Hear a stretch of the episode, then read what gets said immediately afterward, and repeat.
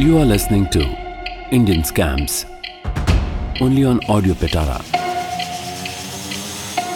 with Aditya Raj Sharma.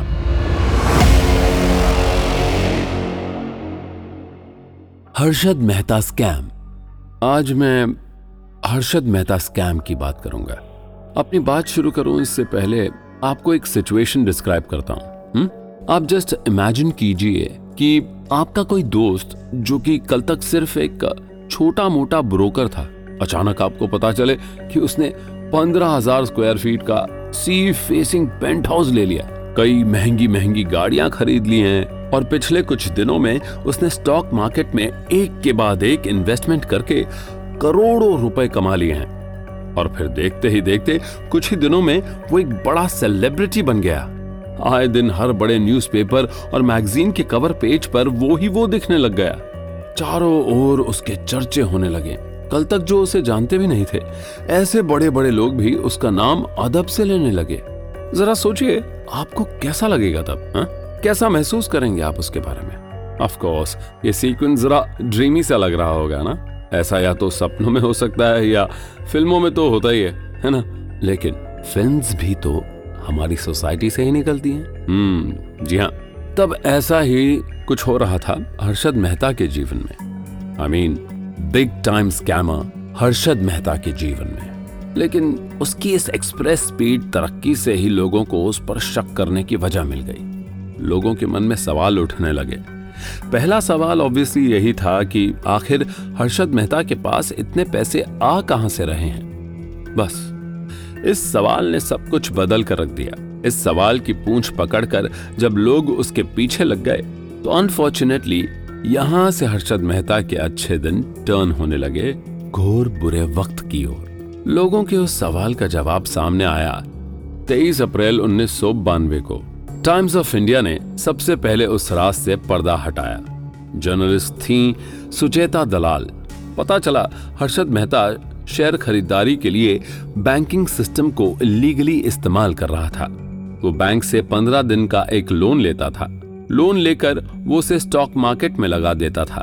पंद्रह दिन के अंदर वो बैंक को विद प्रॉफिट पैसा लौटा भी देता था। यहाँ कमाल की बात यह है कि कोई भी बैंक पंद्रह दिन के लिए लोन नहीं देता है। मगर उसे पंद्रह दिन के लिए लोन दिया जा रहा था। वो एक बैंक से फेक बीआर बनवाता, जिसके बाद दूसरे बैंक से उसे आराम से पैसा मिल जाता था। लेकिन जब असलियत खुली तो बैंक्स ने उससे अपने पैसे वापस मांगने शुरू कर दिए। रिपोर्ट्स बताती हैं कि इस खुलासे के बाद हर्षद मेहता पर 27 क्रिमिनल चार्जेस लगाए गए और करीब 600 सिविल केसेस उसके खिलाफ फ़ाइल हुए थे। इतना सब कुछ हो जाने के बाद भी हर्षद मेहता रुका नहीं था। वो न्यूज़पेपर्स में एडवाइजरी कॉलम्स लिखने लगा।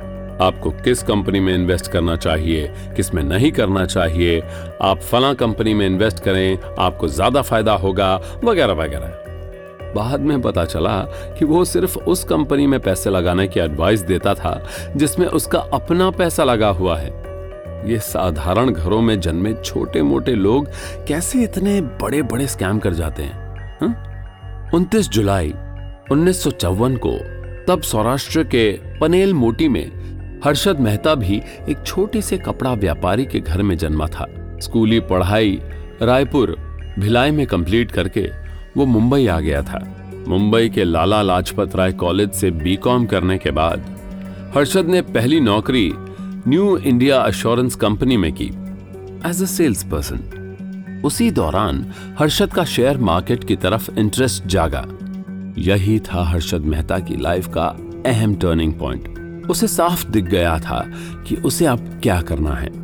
अर्ली 1980s में उसने वो नौकरी छोड़ दी और हरजीवन दास, नेमी दास सिक्योरिटीज नाम के ब्रोकर्स फर्म में एज अ जॉबर नौकरी ज्वाइन कर ली।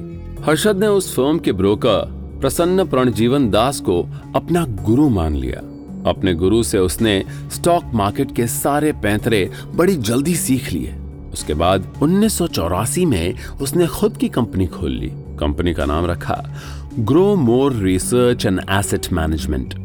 उसके बाद हर्षद मेहता ने बॉम्बे स्टॉक एक्सचेंज में एज अ ब्रोकर मेंबरशिप ले ली। एक्चुअली यहाँ से शुरू हुआ था simply a broker Harshad Mehta का कामयाब सफ़र, जिस ब्रोकर को आगे चलकर बिग बुल कहा जाने लगा, क्योंकि हर्षद मेहता ने स्टॉक मार्केट में बुल रन शुरू किया था। 1990s में बड़े बड़े इन्वेस्टर्स हर्षद मेहता की कंपनी में पैसा लगाने लगे।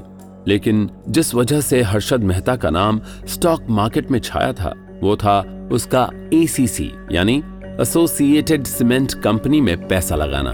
क्योंकि एसीसी का जो शेयर पहले दो सौ रुपए का था, हर्षद मेहता के पैसे लगाने के बाद उस शेयर की कीमत कुछ ही दिनों में नौ हज़ार रुपए हो गई थी। इंडिया में इकोनॉमिक रिफॉर्म्स की शुरुआत उन्नीस सौ इक्यानवे में हुई थी। 1990 से बानवे के बीच का टाइम इंडियन इकोनॉमी के लिए बड़े बदलाव का टाइम था, लेकिन उसी पीरियड में हर्षद मेहता का ये स्कैम सामने आया, जिसने शेयर्स की बाइंग एंड सेलिंग प्रोसेस में हिस्टोरिकल बदलाव कर दिए।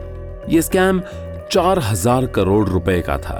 उसके बाद ही सेबी को शेयर मार्केट में गड़बड़ी रोकने की पावर दी गई। हर्षद मेहता अपने रुतबे के नशे में इतना बेखौफ हो चुका था कि उन्नीस सौ तिरानवे में उसने उस वक्त के Congress president and ex PM PV Narasimha Rao पर उसे सारे केसेस से बचाने के लिए एक करोड़ रुपए घूस लेने का ब्लेम लगा दिया था, जो कि बाद में इनसफिशिएंट प्रूफ्स की वजह से सरकार द्वारा सिरे से खारिज कर दिया गया। हर्षद मेहता पर कई केस चले थे। कहते हैं, चार में कन्विक्शन भी हुई थी, पर एक ही केस में उसे सजा हुई। हाई कोर्ट ने उसे पाँच साल रिगरस इम्प्रिजनमेंट की सजा और पच्चीस हज़ार रुपए का जुर्माना ठोका था। इस बिग स्कैम के 25 साल बाद भी इसकी वसूली हर्षद मेहता की फैमिली से चल रही थी। कस्टोडियन ने हर्षद मेहता की प्रॉपर्टीज़ बेचकर 6000 करोड़ रुपए से भी ज़्यादा का अमाउंट बैंक्स और इनकम टैक्स डिपार्टमेंट के नाम जारी कराया। हर्षद मेहता थाने जेल में बंद था, जहाँ 31 दिसंबर 2001 को देर रात उसे सीने में तेज दर्द उठा, जिसके बाद तुरंत उसे थाने सिविल हॉस्पिटल में एडमिट कराया गया। मगर अनफॉर्चुनेटली हॉस्पिटल में उसकी डेथ हो गई। तो मोटे तौर पर यह था चार हज़ार करोड़ का हर्षद मेहता स्कैम, जिसने शेयर मार्केट की दिशा ही बदल डाली। कैसा लगा आपको हमारा ये पॉडकास्ट? हमें ज़रूर बताइएगा। नमस्कार। ऐसे ही इंटरेस्टिंग पॉडकास्ट और ऑडियो स्टोरीज के लिए सुनते रहिए ऑडियो पिटारा ऑडियो पिटारा सुनना ज़रूरी है।